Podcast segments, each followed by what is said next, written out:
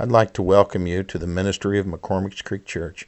We certainly hope that you will enjoy this selection. Oh, God has been doing this a lot to me this year for some odd reason. And He spoke to me, said, I want you to scrap it.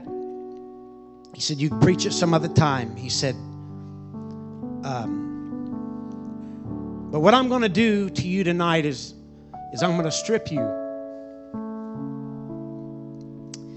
And I'm going to make you really uncomfortable. And he said, I'm not going to humiliate you, but I'm going to heal some things in you. But he said, I, am going to I'm going to sacrifice you tonight. And he said, It's for the cause of the body. He said, There's been some wounds in the body. These wounds had taken place in certain people in this place years ago. And he said, some of them's even forgot about the things that's happened to them, the bad things and the, the pain and the suffering. You've, you've kind of forgotten about them. You put them in the back of your mind, in the back of your spirit. But he said, there's wounds that have, have happened, and over the years they haven't healed. They've just been put back. He said, but every now and then, people make wrong decisions and do silly things and and it stems from these wounds that has been in our past he said i'm going to use you tonight to go back to heal them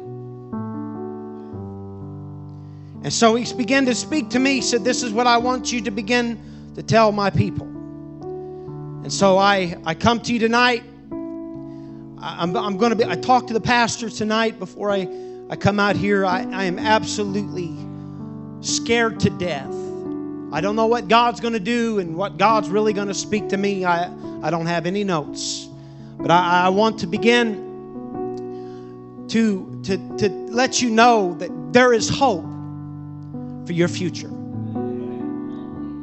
I don't care where you've come from. I don't care where you've been. I don't care what's happened to you in your past. But God sent me here tonight to tell you that it is not your fault.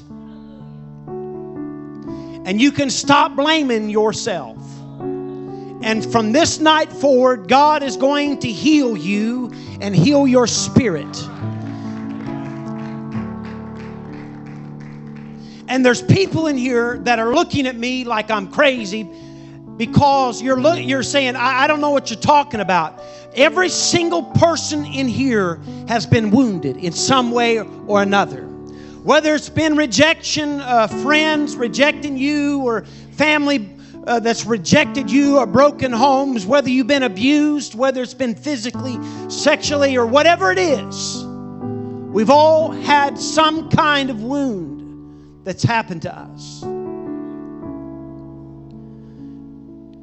I, I, I grew up in a, in a pastor's home. Before my father was, was baptized and filled with the Holy Ghost, he, uh, he lived a really rough, rough life. He was born and raised in one of the worst cities that you could ever be raised in, East St. Louis in the 60s.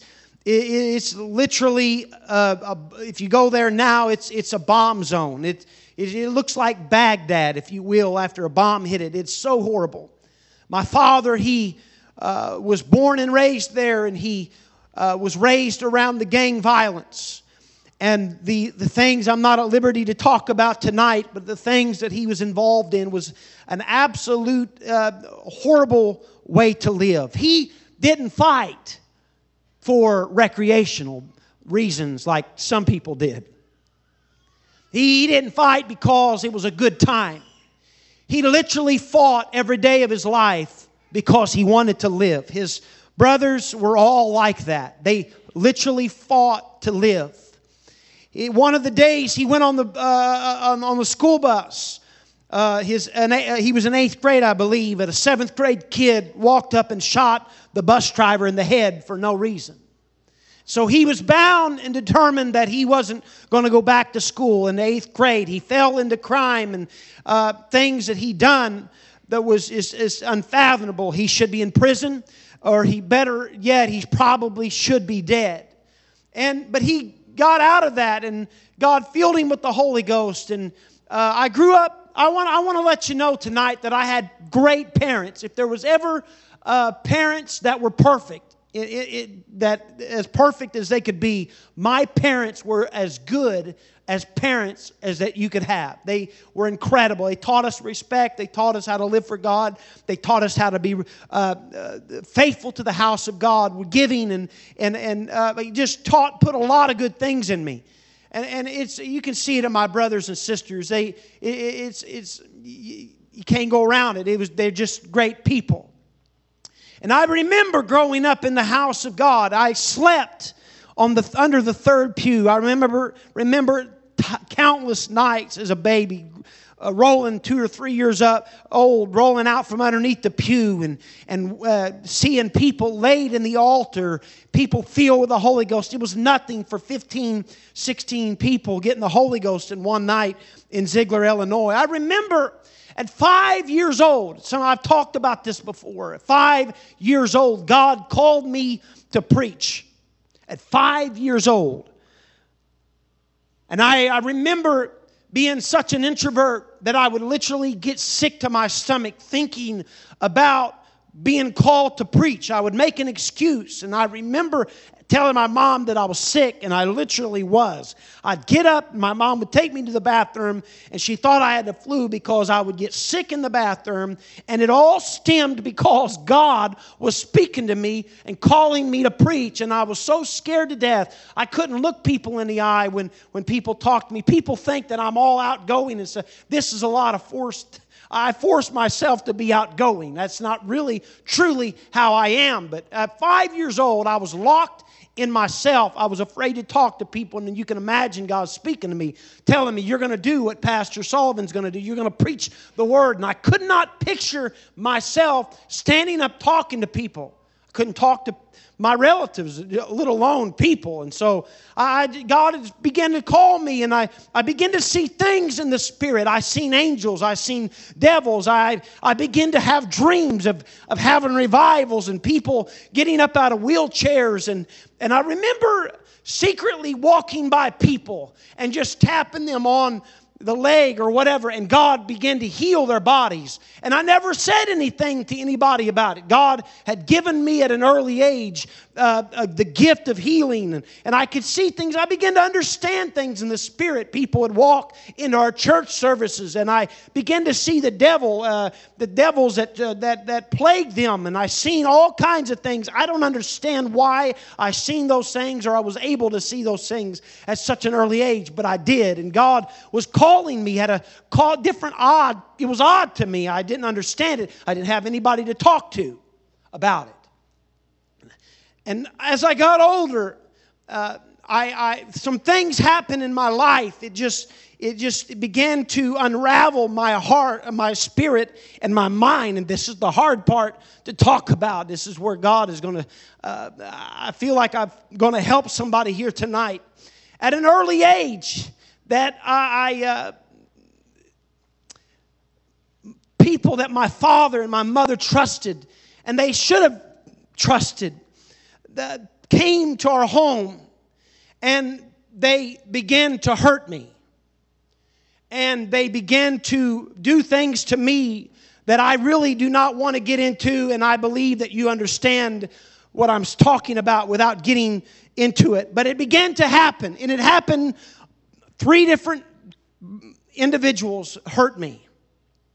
My father and my mother didn't know anything about it. I, I, I was, I didn't want to tell them about it. I was embarrassed about it. I was broken, and you can imagine how I felt. I was sensitive anyway in my spirit, and I knew beyond a shadow of a doubt, Brother Tony, that it was the devil that was trying to destroy what God had put in me. And from that moment on, I did not understand why really it was happening to me. I just knew that the devil was after me. He was trying to destroy my future, and I understood it. but I can't tell you the pain that it caused in my life. I went from being just a simple introvert to being so nervous. I had to carry things in my hand when I walked in public. I was so nervous because I thought everybody knew. I was so ashamed of who I was. I was broken inside. I didn't want anybody to know. I remember one time my sister called me a certain name at the table when I was eating supper at my, uh, with my family, and I absolutely come unglued. I about tore the supper table apart. I flipped out. My dad was, he was blown away. He's like, you know, you shouldn't have called him that, but I don't know why you're acting like that. It was because I thought everybody knew. And I was I would go to school and I would tiptoe through the hallways and I would hide from people because I was so embarrassed because of the pain that I felt in my spirit and I had nowhere to hide. And I remember uh, bitterness began to seep into my spirit and I began to hate. And at the same time, one side of me loved and the other side I, be, I hated and I couldn't understand it. I felt like I was being torn to pieces in my mind and my spirit and the devil was after me. I remember one time I got so fed up with thinking about it and so and, and dealing with it. I put uh, two shells in a double barrel shotgun when I was about 11 or 12 years old. And I put the shotgun in my mouth and my sister walked in and she caught me and she called my neighbor or neighbor and they come over. Embarrassment and my family come over. I, my mom and dad couldn't understand what was going on in my mind and in my spirit, but I knew that the devil wanted me eliminated. I, I, I, had a better message prepared. I, it, was, it was a little more polished, but I'm, I feel like I'm going to hit the devil right in the face tonight.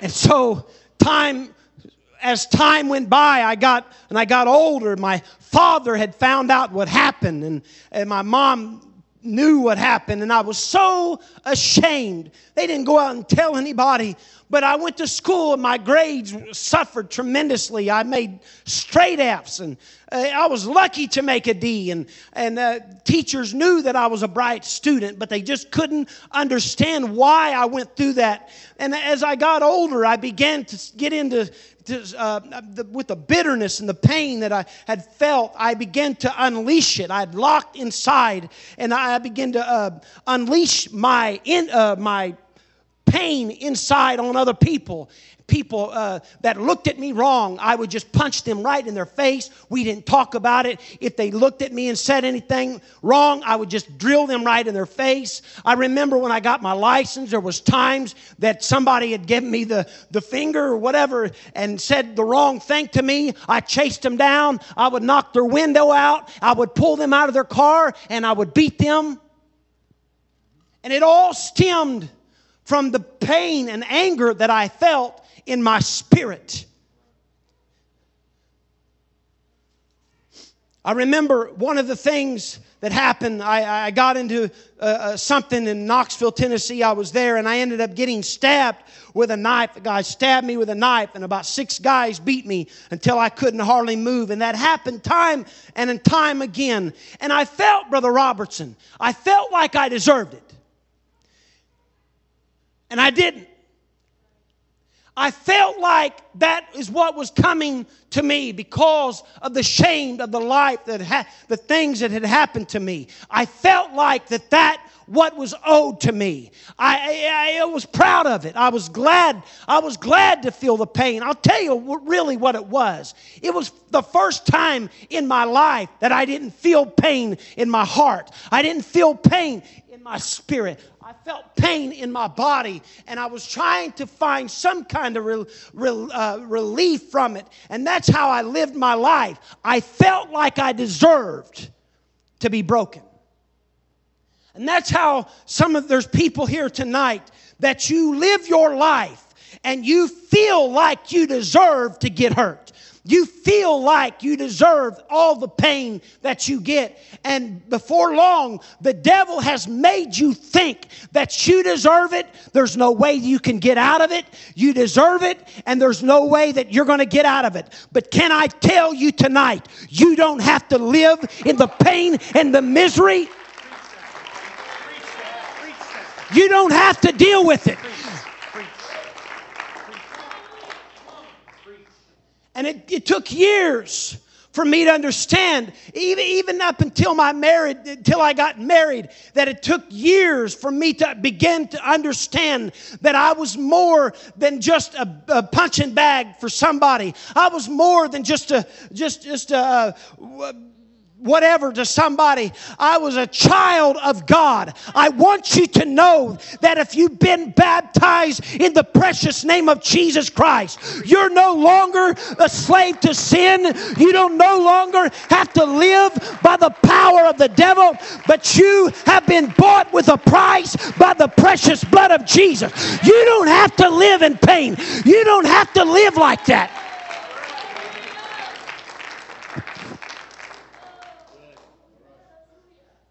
The devil has convinced us a long time, some of us, that we deserve it.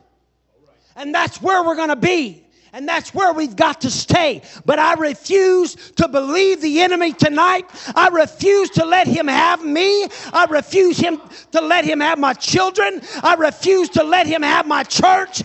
I am sick and tired of him beating us down.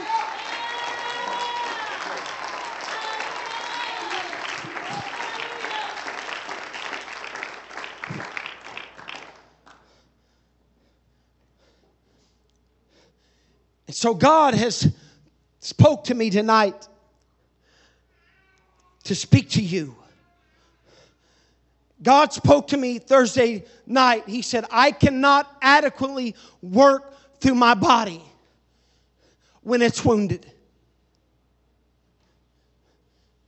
I cannot adequately work through my people when they're constantly bitter with unforgiveness. I cannot adequately heal my people and use them in, in the gifts until they are healed themselves.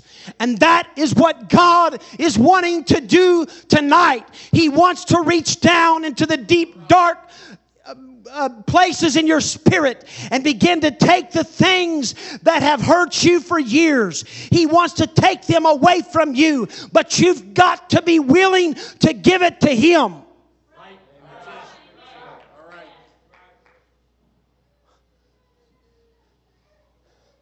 I was reminded, I love the story.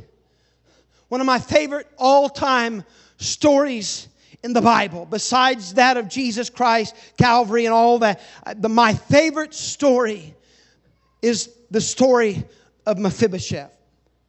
It's probably because that I see myself so much in that man. I don't know how much you know about him, but I, it's, I'll just tell you a little bit about Mephibosheth. His father was Jonathan. His grandfather was Saul, which was the king of Israel. He was the first king of Israel. He was the grandson of Saul. Saul, he loses his kingdom. He, he, he, uh, he, uh, the Bible talks about Saul. He walks away. He didn't walk right, righteously unto the Lord, so he loses his kingdom. And I don't know how much you know about the way they used to do things back in that day. But if one kingdom changed powers or positions, the king that took the reins of that place, of that city, had the right to kill the other part, part of the families of the last kingdom. In other words, David had every right to kill Jonathan.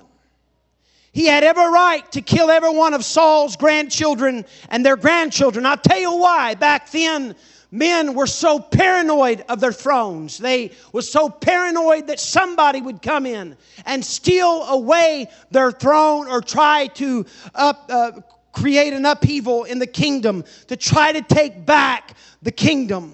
And so kings would kill their children even. Tiberius Caesar, for instance, he killed his own three boys in front of his whole court entourage because he was so paranoid that his own children was going to take his kingdom. Herod the great, he killed his sister. He killed his own brothers. He killed his granddad. He killed his brother in laws. He killed everybody in his family because he was paranoid that somebody was going to take away his throne. That's why he went and he sought after Jesus. He tried to find Jesus uh, to kill the, the Messiah. They were paranoid. And so David, he's got a kingdom now, and he, he asked a question. He said, Is there anybody left in the lineage of Saul?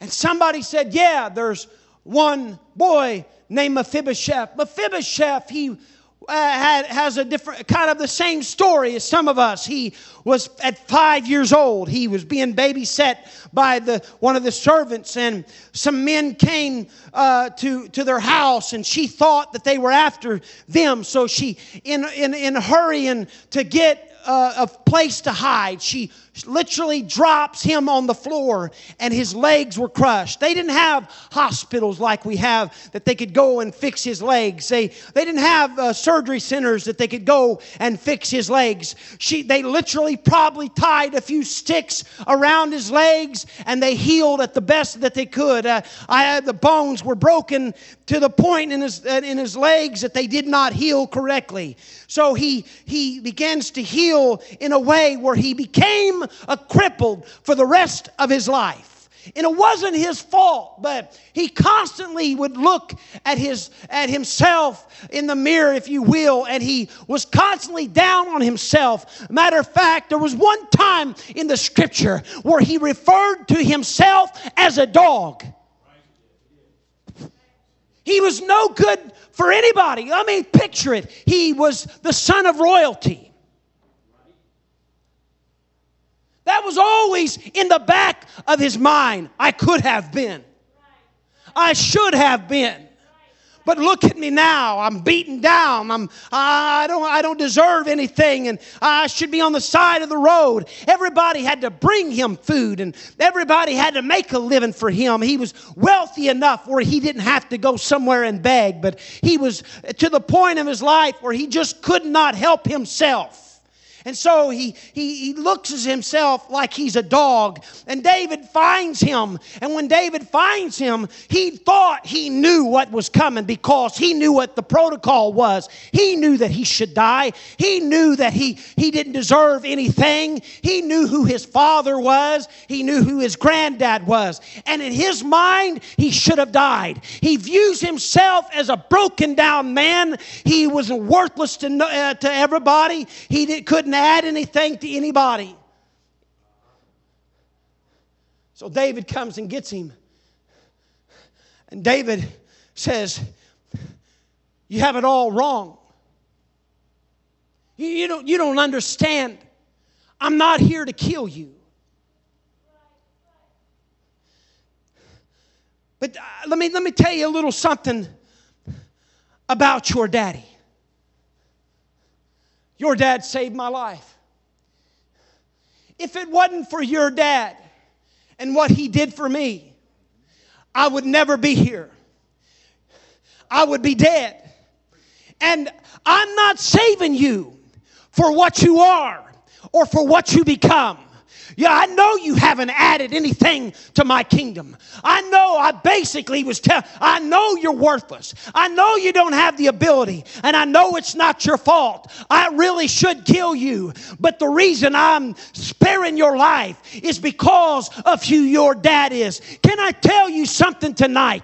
That there are many here that have been broken and busted down. You may not be good to many, but can I tell you something? You're only here because of what your dad did for you.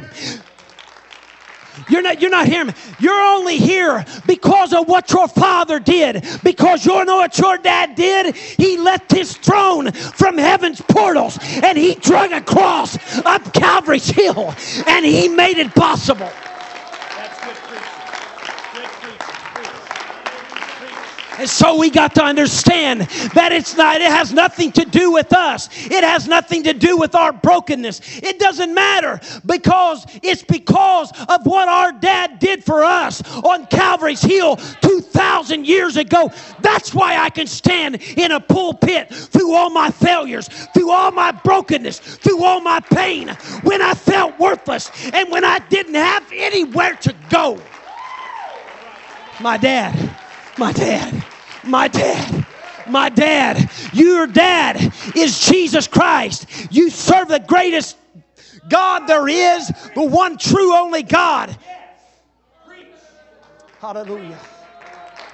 Hallelujah, hallelujah, hallelujah. I'm fighting pure hell right now.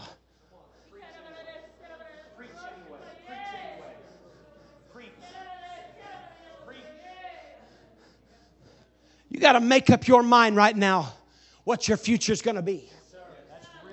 You can walk away right now and you can just say, you know what, I'm too far gone. I've been through too much junk. I've been through too much hell in my life and I don't, nobody else wants me. You can have that pity party. I've been through it. I've walked through it in my life. But I had to come to the conclusion that every single man and every single woman has been broken at one time or the other. Look around. What you see is a bunch of drug addicts and a bunch of alcoholics. But for the grace of God, you're not hearing me.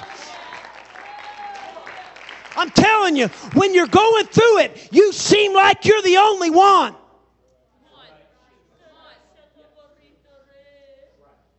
But I can tell you that I'm not the only one that went through the pain and the junk. This guy right here, at an early age, was you know how he was babysat when he was a kid? Somebody one somebody that was supposed to look after him walked in and threw a bag of dope down on the table when he was 11 and 12 years old and said go have a good time. Just get out of my hair. That's what kind of junk that he went through. And he walked in here. I remember him walking in here stoned out of his brain. But you know what? God put his life back together we're not the only ones. There is people in here that has been broken down.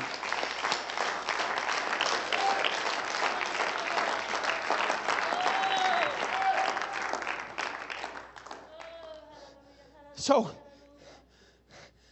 it was a miracle that his life was spared. It was simply a miracle. His life was just spared because he should have died. But David, he didn't just stop there by sparing his life. He, he says, I, I want you to come to my home. And you can imagine what he felt like in his life. He, he used to live in, live in a king's house, but he lost his right. And now he's being accepted back in. He's been adopted in, if you will. So he's, he's brought into the king's house, and I can see it, Brother Horton. David's sitting at the front of the table, the head of the table, and all David, the king's splendor. He's sitting there with this great feast. That he's sitting there, and he looks, and he's his beautiful wife, the queen, sitting at one end of the table. And one on, on one side is Solomon, the wisest man that would ever live, would be the future of the church. And then the, the future of God's kingdom is sitting on one side. And there's this other son named Absalom. There he is sitting there, just as good looking as all get out, the beautiful hair that he's got. King's kids got it all together. Solomon, the wisest man that ever lived. And David sitting at the head of the table. And he's looking at his watch, if you will. And he's saying, Where's Mephibosheth? And Mephibosheth doesn't feel worthy to come to the king's table because he's broken down. And after all, after he gets to the king's table, he's going after he's going to sit down with a king, a queen, and the wisest man that ever lived, and the guy that looks like Brad Pitt.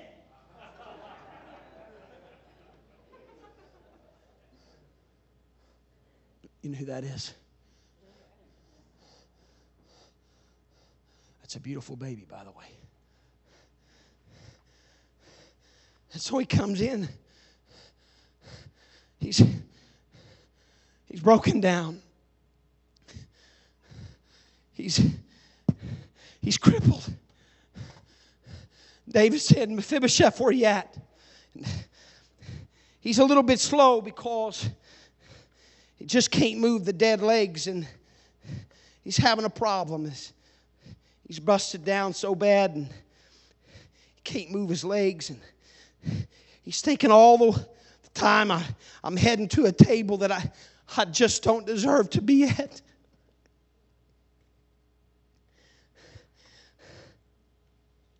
How many of you ever felt like that going to a church service? I just don't, I just don't feel worthy.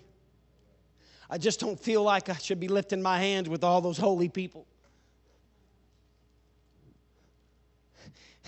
And you could hear him dragging his legs through that echoing castle and the clanking of those crutches. He's pulling his legs down through there. David's, he's getting impatient by now. He's wanting to eat he's getting ready to bless the bread and he's wanting he's wanting to eat you could see the frustration on solomon and, and them and he's mephibosheth where in the world are you can't you hurry? Up I'm, I'm, well i'm doing the best that i can with what i've got. I, I don't have much as you can see. You're the one that invited me and so I, I'm, I'm here I'm, you can start without me if you want to. And the king says, No, I'm not going to start without me. You're as much as part as my family as we are. You're just like my son. Remember what your dad did. I'm inviting you to my table. I, he's, and he's frustrated with his legs. And he, he finally makes it to the table and he sits down at the table. And he's, he's winded. He's worn out. And I could just vision, just picture this. He can't move his legs. So he literally, with every bit of strength that he has, he picks his dead legs up and he puts them underneath the table. And for the first time in his life, since he was five. His dead legs were hidden.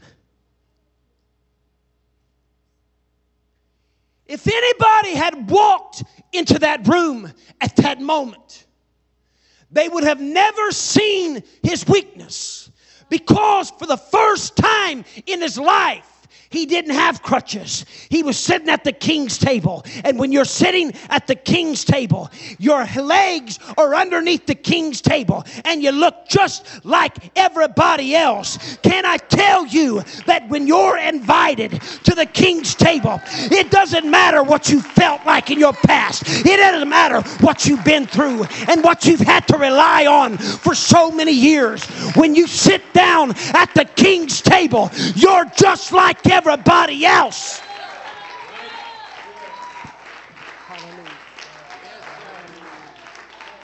So when I preach this gospel, and every time I do, I walk up to this podium, and many times, just like tonight, the devil flashes in front of my face things that I've done in my life, and shortcomings, and places that I've been, and people that I hurt. He begins to flash it in my mind. But can I tell you, when the anointing comes upon me, he God begins to remind you, you're sitting at the king's table now. You don't have to no longer be crippled. You don't no longer have to be afflicted by the devil any longer. You're at the king's table. Hallelujah. Hallelujah. Come on, let's stand to our feet and let's clap our hands. Come on, let's stand to our feet and clap our hands. Come on. Come on, let's Come on, shout. Hallelujah. Hallelujah. Hallelujah.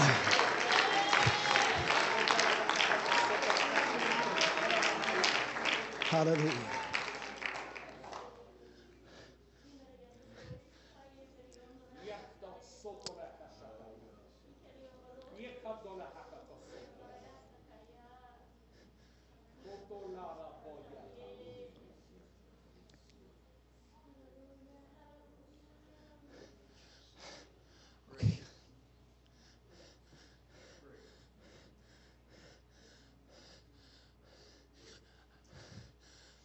I'm going to talk to you for a minute. I want you to close. I want everybody to close their eyes.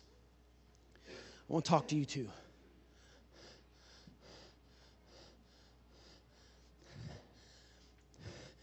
There's been so much pain that you've had to go through in your life. And all this happened when you were kids. I don't know any details. I don't know anything. I've I've, you've never shared anything with me. You've never talked to me about it. But I know that the devil knew you, that you were going to be something great in life. He's attacked you on every level of your life. He has hurt you on all, all kinds of ways. It's just, and I know you're embarrassed to even, even think about it. But God had called you out for a reason. He knew that you were going to be standing here tonight. He knew that Brother Hill was going to be speaking to you. And up until this time, I know, I know you've had powerful ministries in prayer. I know you've had gifts in, in healing and you've laid hands on the sick. I know, I know the calling that God has had on your life and the worship that you, you display to God. But you come here tonight, there has been things in your spirit that has held you captive for so long since both of you all were little girls and has chased you and has tried to make you believe that you'll never get past it. There's been times, there's been good days, and there's been times that you have forgotten about it.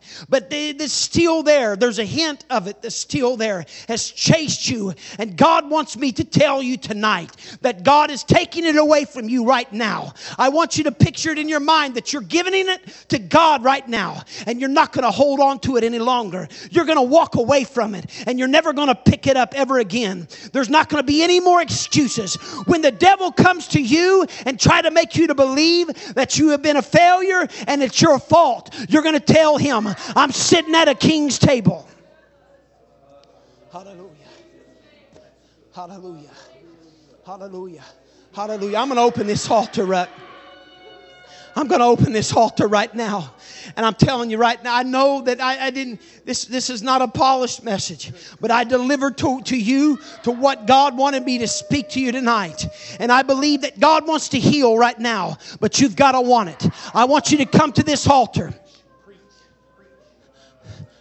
Come on, you're going to have to get desperate right now.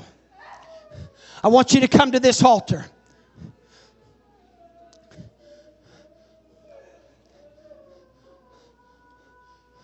John, I want you to come up here.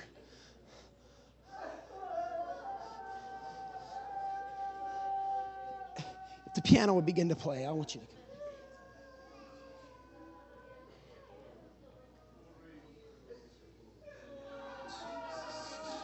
Hold on just a second. Come on, that's not all there is. I want you to stay right there. That's not all there is.